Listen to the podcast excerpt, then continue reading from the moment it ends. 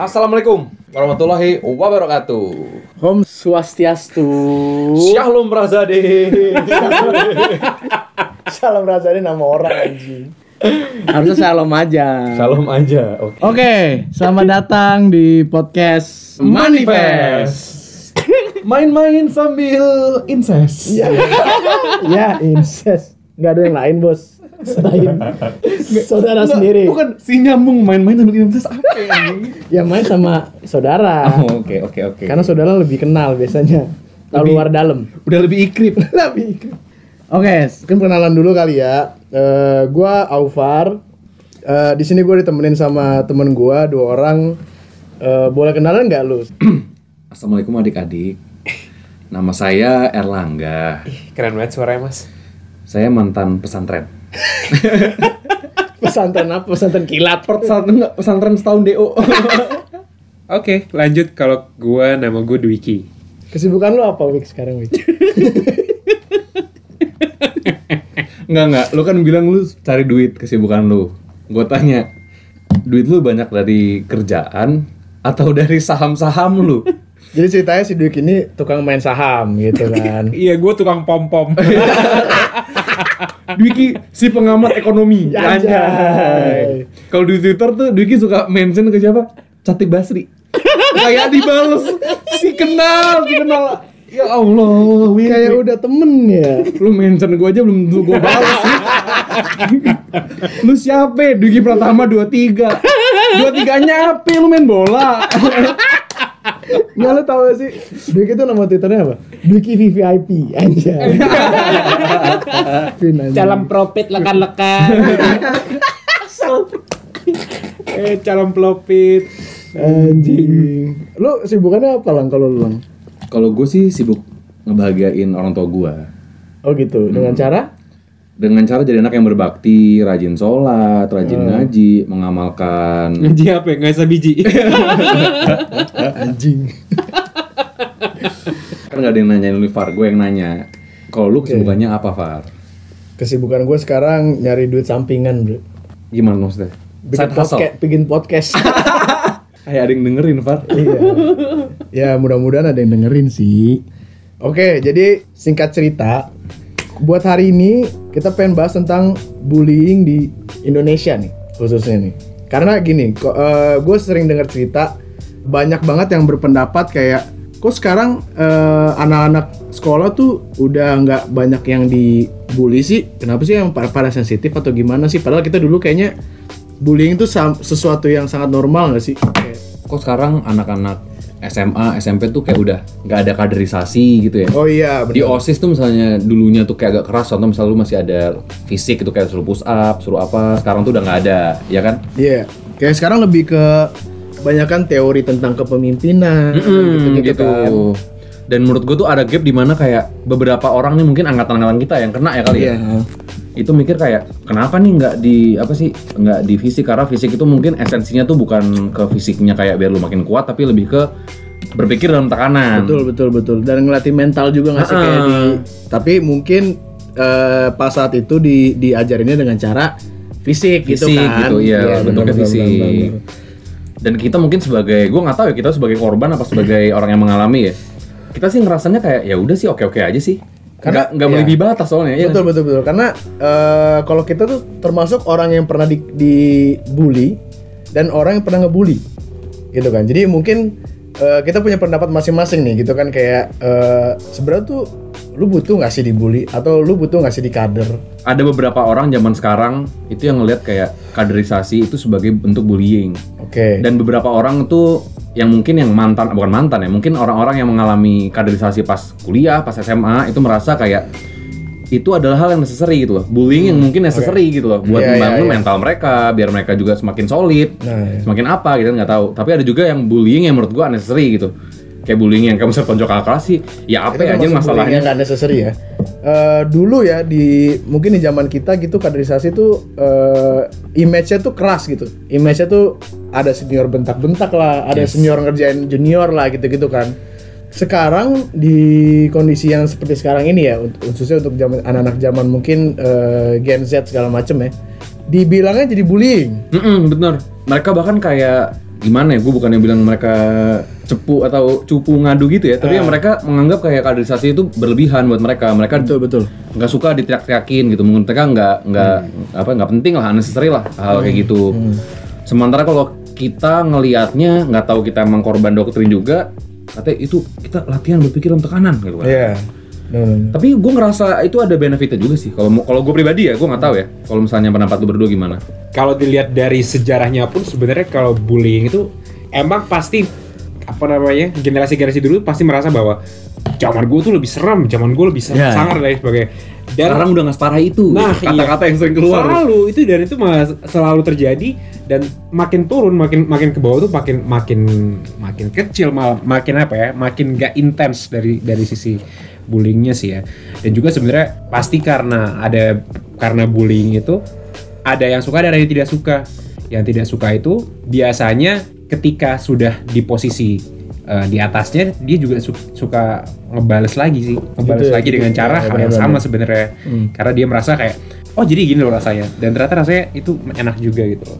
Berarti sebetulnya kalau gue simpulin ada ada faktor dari si si pengkadernya juga berarti ya. Oh, gua ba- bisa ajang balas dendam nih di sini gitu Yes. tapi kan sebenarnya bully bisa ngelatih kita Wik. ya emang emang at some point semuanya pasti kan ada yang plus minusnya ya bener sih bener bener Ya, lagi tapi sebenarnya objektifnya apa sih?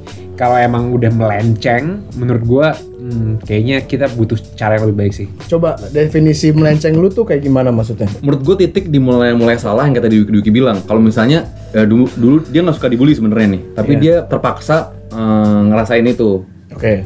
melewati itu saat dia jadi posisi yang dia ibaratnya mengkader Hmm. dia itu posisinya bukan ingin mengajarkan tapi ingin balas dendam nah Iya. itu menurut gua titik di mana salah karena di situ momen di mana dia bukan pengen ngajarin si apa sih si Si juniornya. si juniornya tapi lebih pengen kayak ngebalas nih gue dulu kayak gini nih yang gue rasain seperti ini lo harus ngerasain juga kebencian yang gue rasakan terhadap kaderisasi ini menurut gue itu sih momen di mana salahnya Jadi poin tujuan lu kader malah nggak kesampai nggak kesampaikan gitu iya kan? bukannya Iya. mengedukasi tapi malah eh, Jadi pelampiasan itu balas dendam gitu. betul Lu pernah nggak ngebully orang tapi maksudnya emang pure bukan di kaderisasi ya? Pernah ngebully orang misalkan zaman SMP gitu ya? Ngebully orang emang karena lu pengen gitu. nggak usah bully deh ngatain orang Ngatain deh. Oh, ngatain tuh sering lah. Ngatain tuh sering. tapi ngatain tuh bully gak sih menurut lu Tergantung lagi kan. iya makanya kayak menurut gue level kedekatan orang ya Iya. kalau Iya. kita dekat kita tuh santai ngata-ngata orang kayak ya udah gitu loh Iya, betul. gue punya apa ya pengalaman terabsurd. Gak tau sih sebenarnya gue bangga apa enggak ya tapi menurut gue kocak gitu loh karena gue pengen gue ceritain gitu. Gue pas SMA gue punya temen nih. Jadi latar belakangnya nih gue kenal gue udah kenal dekat sama dia dari SMP teman kita SMP juga. Berarti dekat sama kita juga dong. deket sama kalian juga. Oke. namanya adalah Alif Ba namanya Ba. Oh, Mbak. bukan Alif ya? Ba. Ba- Ba. Batanya. Ba, Ba- batanya. Nah, Oke. si Ba ini gue tahu banget orangnya sensitif. Dan dia emang terkenal dengan signature dia tuh bibir gitu kan. Gue tahu nih kalau gue mau ngatain dia. Bibirnya kenapa ya anjing? Enggak, bibirnya agak-agak kayak Kylie Jenner, tapi kan waktu kan dulu belum zaman. Kok dia udah jontor duluan gitu loh. Masalahnya apa? Dia cowok. Nah, itu. Nah, ngomongin itu, gue tahu banget nih hal-hal yang bikin dia offended tuh pasti kayak gue katain ah anjing bibir goblok gitu kan. Ah. Nah, jadi ceritanya waktu itu gue lagi cabut sholat Jumat. Ah. Gue bertiga nih sama temen gue. Iya. A dan si Bata. Berarti bertiga lu ya? Bertiga, gue bertiga. Di sholat Jumat tuh tiba-tiba nih si Bata nih sok ide banget nih ngomong ini nih. Lu percaya gak sih sama Tuhan gitu kan? Hmm. lu bayangin Far lagi cabut sholat Jumat kan lu niat lu apa sih cil-cilnya gitu kan ya ngomongin apa gitu kayak yang Gak usah soal Jumat lah. Kita SMP udah mikirin Tuhan tuh gimana? iya gitu kan terus dia ngomong gitu kayak lu percaya gak sih sama Tuhan gitu kan terus gua pertama gua jawab gini kayak ya gue percaya sih sama tuh gue percaya gue sama Allah cuman emang mungkin gue belum dapet hidayahnya gitu Iya. dia ngomong lagi tapi lu kenapa nggak sholat kan salah kan salah Ih, makanya lu- ngerti gak sih lu? Lagi sholat Jumat nih cabut. Gue tahu nih gue berdosa gue tahu gitu loh. Cuman kenapa lu bahas gitu? Gue tahu gue berdosa lu nggak usah bikin gue nama berdosa Iya, gitu. Iya. gak usah nambahin garam gitu ke gue gitu. Sampai momen ketika kayak gue udah males banget nih jawab pertanyaan nih. Gue capek nih. Tapi gue inget kalau gue ngatain dia bibir goblok pasti ngamuk gitu kan. Gua katain dia lah umbi lu umbi gitu kan Kenapa gua ambil gua, gua sambil goyang-goyang Kenapa umbi, anjing? umbi umbi. Ah, nyet. Dia marah nih gua coba lu bayangin deh. Gini loh. Gue tuh udah nyari gimana sih kayak kalau Kata-kata yang ter- yang masih masih halus. iya kalau gue katain lo anjing masa gue samain sama anjing gitu? Iya. kalau gue kayak monyet masa gue samain monyet gitu? Babi juga sama kan? Gue nyari paling kata yang paling normal gitu. Tumbuhan gitu apakah lu tumbuhan anggrek masa lu marah Far? Gini loh gini loh gini loh. Bisa kayak gue ngatain lu eh Far lu umbi. Paling lu ada juga gini apaan sih lu anjing gak jelas lu? Umbi apa anjing? gue cuma bilang umbi bergerak-gerak gitu kan. Gue bilang umbi hidup. Umbi umbi gitu. Jadi lu ngatain si Bata ini sejenis umbi-umbian. jadi umbi-umbian umbi-umbian hidup gue bilang gitu. Yang bisa bergerak dalam akar kan umbi gitu. Dan dia marah. marah dia berdiri gitu. Langsung nunjuk gua. Lang sini lo gitu kan. Gini nih pendengar yang pendengar yang budiman gue ceritain. Si umbi ini badan tebel Ah. bibir juga tebel yang masih Jadi, anjing. Emang dia lebih gede lebih gede lebih ya? gede gitu. Dia ngejar-ngejar gua nangis manggil lang sini lang. Ya gua kabur lah. Gua lari dia lari. Kejar-kejaran gua tiga sampai tiga lantai di sekolah pak. Itu salah, salah satu scene di SMA yang menurut gue paling memorable sih Lang sama si Umbi ini. Si Um- Kejar-kejaran sampai kakak kelas tuh kayak ngeliat gua gila lu lang ngatain orang kayak apa ya? Sampai orang ngejar-ngejar nangis-nangis. Anak kelas 2 SMA nangis-nangis.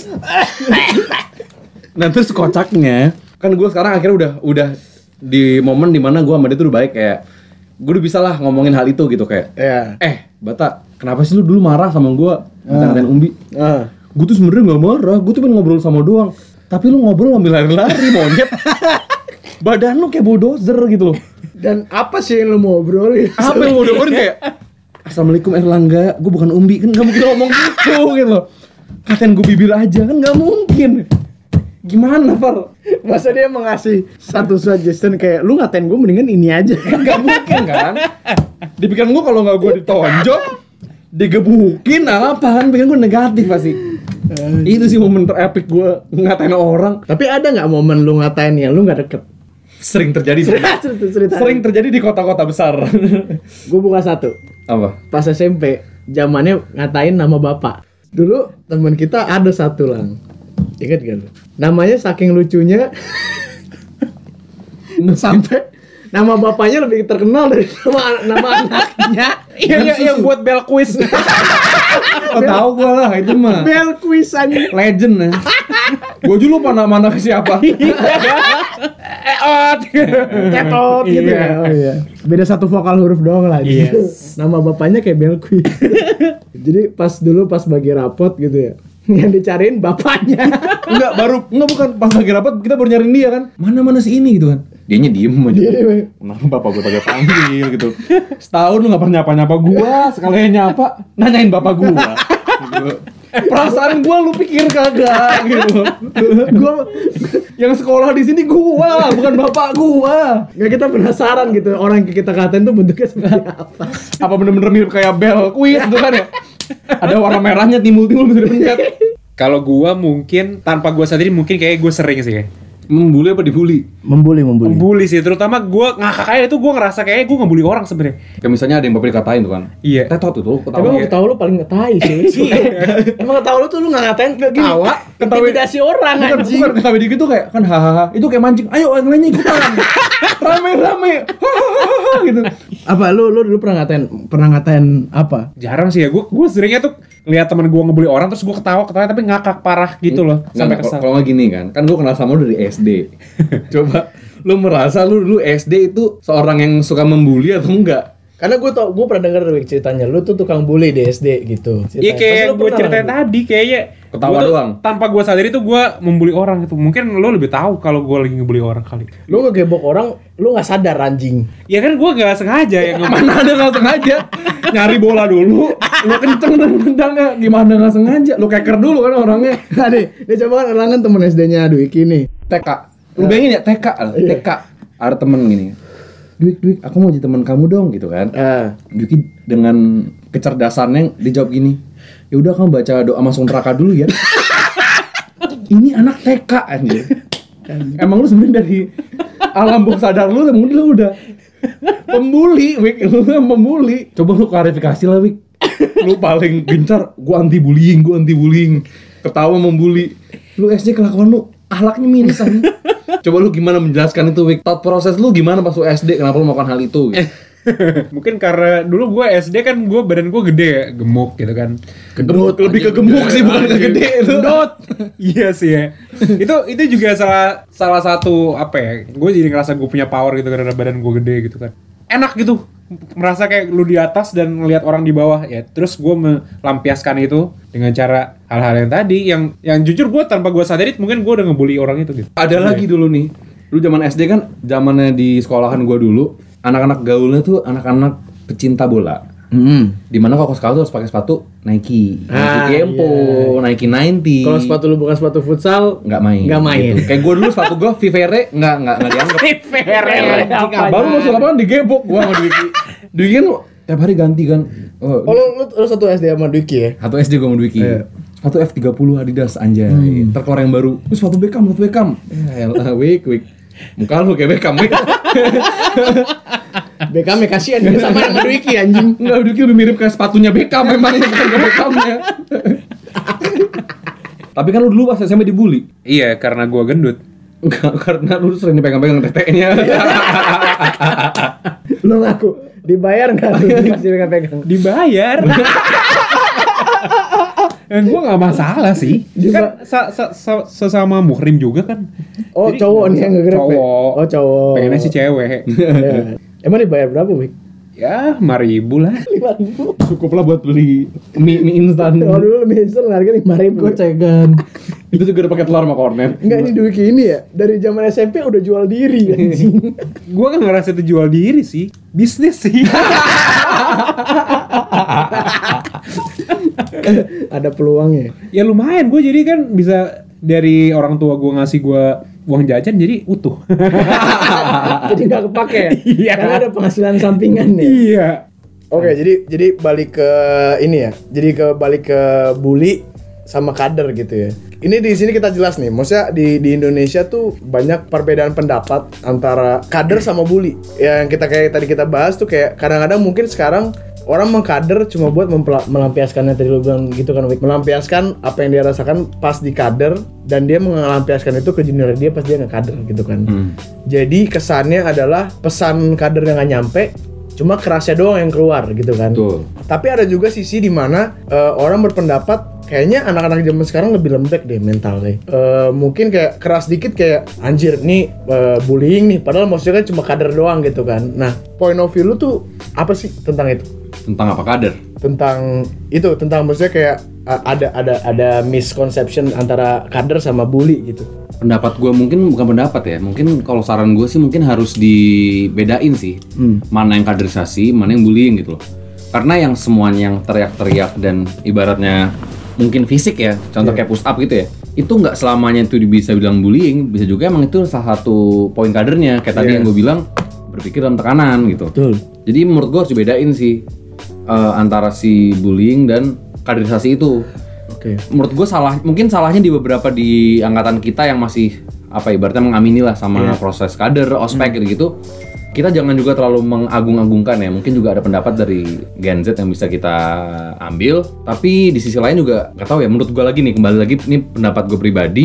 Kayak Gen Z juga terlalu cepat buat bilang anjir ini bullying, ini apa gitu. Iya iya iya. Jadi ada faktor di mana dia juga terlalu sensitif lah. Jadi memang ada ada ada mental eh, Gen Z yang berbeda sama angkatan Hmm, kita gitu lah ya. Tapi sebenarnya gue nggak tahu sih itu bener atau salah ya, karena kan menurut gue kembali lagi bener apa salah tuh yang bisa jauh cuma waktu. Siapa tahu ntar ternyata dengan Gen Z lemah gini, tapi ternyata ntar dia ada emang ada perubahan, emang Betul, betul. zaman tuh berubah gitu, kayak Iya, iya. zaman kolonial ke milenial kan juga berubah. Karena gue juga merasa kayak misalkan kita dulu gitu ya. Mungkin di generasi kita kita melihat ada orang mengkader tuh kayak udah terima aja gitu. Kita nggak kita nggak berani kritis, kita nggak berani open minded terhadap hal itu gitu kan. Ah, Betul betul betul. Jadi eh kesannya kayak ya udah kita nangkep itu emang butuh. Sampai sekarang kita nganggap itu butuh. Iya, Tapi doktrin sih jatuhnya. doktrin gitu kan. Iya. Cuman kalau mungkin buat Gen Z sekarang yang pikirannya mungkin lebih open minded segala macam, jadi melihat kayak lebih kritis terhadap hal itu gitu kayak ini penting nggak sih? Apa maksudnya pesan yang disampaikan tuh apa sebenarnya gitu kan? Tapi mungkin juga ada miskonsepsi dari Gen Z di mana kayak mungkin dia ngelihat di YouTube kayak bullying gitu. Dia nyari contoh di Amerika gitu kayak misalnya rasisme. Itu kan jelas bullying kan kalau misalnya itu. Dan dia menerapkan itu ke kehidupan dia di mana yang kadang kurang relevan sebenarnya nih. Maksud gue kayak kakak kelas tuh marahin lu bukan karena warna kulit lu gitu loh. Tapi Iya, emang niatnya pengen ngajarin lu kalau misalnya di hidup itu hidup itu nggak selamanya kayak lu TK SD SMP yang kayak have fun doang. Iya. Ada momen di mana kayak lu bakal ketemu momen-momen sulit dan diharapkan pada momen sulit itu saat momen sulit itu datang, lu tuh udah siap, Siap. dengan mental lu yang oke gitu. Oke. Nah menurut lu, nih coba lu kayak maksudnya, menurut lu penting gak sih kayak gitu? Maksudnya, apakah memang ada suatu keharusan eh, kita sebagai anggaplah sebagai angkatan yang lebih di atas mengajarkan hal itu ke angkatan bawah? menurut gua kita harus balik lagi sih ke objektifnya apa dulu ya. Kalau kita udah tahu emang objektifnya itu baik, kita bisa mendesain prosesnya sih. Gimana kita bisa menurunkan itu. Menurut gua paling gampang perbedaan kaderisasi sama bullying itu lagi bal- balik ke objektifnya sih. Kalau di kaderisasi itu pasti ada value yang ingin di- disalurkan Disampaikan. atau disampaikan. Kalau bullying itu ya simply ego aja Bener, setuju. Betul betul. simply ego lu merasa kayak lu pengen mendominate orang lu pengen show your power itu sih menurut gue simple simple apa ya simple simple perbedaannya gitu Nah, lu kita kan misalnya di sini kayak pernah kayak lu contoh lang pernah dibully ngatain nama bapak gitu kan. Lu juga pernah dibully dulu karena gendut gitu kan. yep. Eh, dan lu di satu sisi juga pernah ngebully yang bisa lu ambil dari situ tuh sebenarnya apa sih gitu? Kira-kira poin ini bisa disampaikan ke generasi yang lebih muda gitu. Yang yang susah itu adalah mengakui kalau kita tuh pernah ngebully orang. Kalau buat orang yang merasa dia lagi dibully coba lihat lagi gitu ya. Coba step back coba lihat lagi garis besarnya apa sih sebenarnya yang mau dilakuin. Dan coba berpikir dengan lebih jernih lagi. Apakah sebenarnya ini yang baik atau buruk? Ini Kalau- konteksnya kaderisasi kan maksud lu? konteksnya kaderisasi. Atau mungkin dia juga bisa eh, critical thinking juga ditanyakan apa sih sebenarnya yang ingin lo kasih ke kita nih itu juga sebenarnya balik lagi kan biasa di kaderisasi juga ada eh, value dari critical thinking betul juga kan. betul ya itu juga lu bisa memvalidate orang yang sedang berada di atas lu atau senior lu apakah dia sebenarnya critical thinking Iya. thinking critically juga apa enggak Betul, kayak betul, gitu betul. sih kalau dari gue Kalau dari gua ya tadi sih yang penting itu kita harus bisa ngebedain di mana apa mana kaderisasi yang hitungannya bullying, di mana yang enggak gitu loh. Oke. Dan baik lagi kayak yang tadi Duki bilang, kalau misalnya kaderisasi itu ada added value-nya buat lu. Tapi kalau bullying ya itu simply kayak kakak kelas lu membuat lu jadi bahan bercandaan, bahan Betul. tertawaan atau bahan eh, buat dia nge-abuse power dia. Kalau lebih ke situ sih arahnya. Gitu. jadi memang sebenarnya kalau kader itu yang gue tangkep memang harus disesua- sesuaikan sama kondisi masing-masing eh, individu yang di kader ya kan misalkan kita nge- ngekader gen- generasi Z gitu ya emang harus ada suatu effort lagi buat menganalisis sebenarnya Gen Z tuh pemikirannya kayak apa sih? Yes, gitu kan sebetulnya. Kita nggak bisa menerapkan cara dulu sama cara sekarang. Betul Gitu. mungkin mungkin yang sekarang orang-orang yang mengkader belum menganalisa itu. Mm-mm. jadi kesannya kayak dulu gue kayak gini nggak apa-apa. Tapi sekarang ketika gue bawa ini ke generasi yang lebih muda salah nih. Kesannya kayak kok lu lembek banget sih diginin aja udah ngadu gitu kan padahal sebenarnya bisa dibilang sebenarnya bukan ngadu tapi mungkin emang pola pikir anak yang sekarang. sekarang zaman sekarang emang beda aja sama kita gitu dulu kita mungkin nggak nggak nggak nggak terlalu kritis lah sama hal itu kayak terima aja gitu kan kayak Betul, oke betul, betul. ada ada positifnya nih sekarang gitu. Ada satu hal yang menurut gua eh, terlalu sensitif gitu karena baik lagi kayak sekarang mungkin karena dengan banyaknya eh, apa akses buat eh, knowledge di dunia gitu ya ibaratnya Lewat internet ya. lewat internet gitu kan gampang banget kan kayak semua permasalahan tentang sosial tuh ada di internet gitu. Jadi kayak gue takutnya adalah generasi Z itu terlalu menggeneralisir hal itu ke hi- kehidupannya dia. Mendramatisir sebenarnya. Mendramatisir jadinya Kayak jatuhnya. rasisme kan je- jelas tuh bullying gitu. Iya. Tapi kaderisasi kayaknya juga gua nggak tahu ya di Amerika ada apa enggak ya. Tapi kayaknya harusnya ada juga deh. Mungkin Ya, kayak contohnya Ya, bentuknya kayak mungkin beda ya. sophomore years, kayak lu freshman Yes. year tuh kan juga ada sebenarnya. Sebenarnya ada, sebenarnya itu. ada. In Cuma, some ya. extent ya, maksudnya nggak nggak nggak sampai bullying gitu. betul betul. Jadi seakan-akan hidupnya dia itu selalu di di di, di apa asosiasikan sama hal itu. Mm-mm, padahal enggak sebenarnya. Padahal sebenarnya enggak gitu. Mungkin bisa jadi kayak orang yang beneran ngekader mungkin ada value-nya beneran, cuma lu nya aja terlalu sensitif. Karena lu terlalu skeptis ya sama Terlalu hal-hal skeptis. kaderisasi itu sama dengan bullying gitu ya. Betul. Kayak apa ibaratnya kayak lu terlalu skeptis dan lu terlalu open sama istilah-istilah itu. Ibaratnya jadi kayak lu sedikit-sedikit nganggapnya setuju. nganggapnya nganggapnya bully gitu. Padahal sebenarnya enggak loh gitu. Iya. Kayak lu kan kritis nih gitu. Ya lu coba lihat sisi positifnya dong. Betul, gitu. betul. Jangan jangan cuma asal ngadu doang gitu. Nah, kalau misalkan kita bahas sama pengalaman gitu ya. Apa sih yang bisa lu bawa ke kehidupan lu yang sekarang? Apa ya? Kalau gue mungkin lebih kayak gue nggak tahu ya bully konteksnya apa ya. Kalau ini kalau gue mungkin nganggapnya konteks kaderisasi ya. Kaderisasi itu menurut gue membantu gue untuk bisa memposisikan diri gitu loh. Kapan gue harus bercanda kapan gue harus serius kapan gue harus kayak oh gue tahu nih gue di bawah. Kayak ini Oke. gue punya bos gitu. Bos gue mungkin lebih nggak tahu tentang hal ini tapi gimana gue cara menyampaikan gue yang baik sebagai mungkin konteksnya sebagai junior kalau misalnya di kaderisasi gitu loh. Kaderisasi di sini kayak kita kita kita eh, adjust ke dunia mungkin ke dunia kerja. pekerjaan gitu, ya. kalau gue di mana ada ada ada posisi lu lu senior dan lu junior gitu Ah, ya. gitu Oke, loh. lanjut. Karena di Indonesia nggak bisa dibohongin sih kalau misalnya strata sosial tuh masih Iya. ada banget gitu loh kayak junior senior tuh belum completely hilang gitu loh Hmm. mungkin di startup ada ya mungkin startup udah lebih berkurang ya cuman mayoritas masih ada sih apalagi di lingkungan kerjaan yang ibaratnya banyak umur jenjang umur yang lumayan jauh gapnya lumayan jauh iya Itu lumayan jauh gitu Iya. kan kalau menurut lu gimana Wik? Apa sih yang bisa lu ambil eh, dari pengalaman lu dulu ngebully di SD, di SMP, Hmm. di TK gitu-gitu ya, sama kehidupan lu sekarang? Karena ya Dwik ini emang ngebully dari TK, cok. Gitu. Jadi kayak anak orang suruh baca doa masuk neraka doa makanannya belum tahu wik wik Mungkin kalau untuk konteks bullying, kalau gua key takeaway-nya itu ketika gua merasa gua dibully, gua nggak suka banget rasanya. Tapi ketika gua lihat lagi ke belakang, misalkan itu udah berjalan sekitar satu tahun, dua tahun ke depan, sebenarnya ada loh sisi positifnya ya, yang gua rasain ya. Gue bisa merasakan rasanya nggak nyaman tuh kayak apa. Oke. Jadinya gua bisa tahu ketika lu under pressure, gimana sih lu caranya bisa keluar dari itu dan dibully itu bikin gua keluar dari zona nyaman gua, bikin gua berpikir bisa berpikir jernih ya di dalam kondisi-kondisi Iya. yang sebenarnya nggak kondusif gitu Betul. yes dan juga itu at some point sebenarnya bikin gua stronger mentally sih. benar Iya, benar. dan sebenarnya kita juga nggak mengglorifikasi bullying ya atau kaderisasi kayak uh kalau itu penting banget Nyet, gitu nggak gitu juga sih cuman Iya betul. dari pengalaman kita kita ke nya mungkin ya ya dari kaderisasi itu ada yang hal yang berguna yang bisa kita Iya. pakai bahkan sampai kita kerja gitu kan At least lu tahu posisi lu di mana. betul Kayak ketika lu kader lu tahu posisi lu junior, ada Yes. senior yang lagi ngasih sesuatu ke lu. Ibaratnya gini, bener atau enggak, lu hormatin dulu. Yes, gitu kan. sih, Maksudnya kayak di situ lu belajar gimana caranya lu membenarkan senior lu dengan cara yang benar gitu. betul kan. betul setuju, betul, setuju. betul. Intinya adalah kalau misalkan memang lu bisa eh, positive thinking sama itu, itu kan bisa diambil kan berarti kan lu bisa menghargai senior lu yang ibaratnya punya pengalaman duluan Yes. bukan lebih ya Hmm. duluan dibanding lu gitu kan jadi ibaratnya benar atau salah lu ngehargain dulu gitu kan Hmm. Dan ini menarik juga sih ya karena menurut gua kita balik lagi ke perspektif ya. Perspektif itu menurut gua hal yang sangat powerful.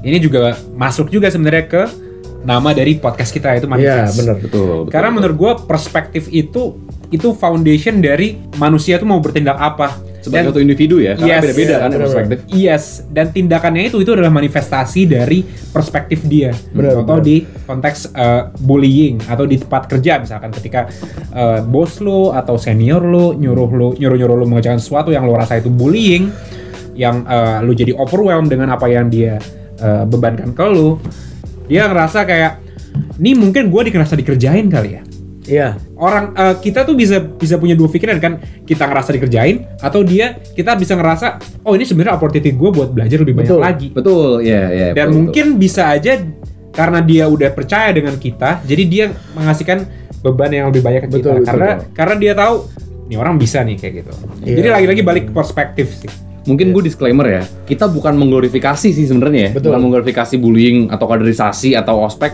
tapi lebih ke kayak dari pengalaman kita di kaderisasi key takeaway-nya kita tuh bisa dapat kayak kita bisa Yes. membersihkan diri Betul. gitu loh jadi bukan buat Gen Z Gen Z yang salah mencet nih mungkin ya dengerin podcast boomer boomer kayak gitu. Kita ya, kita milenial sih dong kita milenial sih ya kita milenial. Kita menghargai pendapat kalian juga. Dan kalau misalnya mungkin ada kesan pesan kalian terhadap bullying gitu atau Iya, kaderisasi yang iya, salah iya. boleh juga nih sampaikan ke kita karena, kita, juga butuh. nggak- iya karena kita Iya. juga nggak tahu nih maksudnya point of view Hmm. kalian tuh kayak gimana sih sebenarnya? Ini secara gua lulus SMA tahun 98 Pak ya? aku baru shoot 17 kak Oke, jadi eh, ini thank you banget yang udah dengerin sampai habis. Kalian tahan sama kita, berarti kalian worth it untuk denger episode selanjutnya. Is, gila. Gitu, gitu.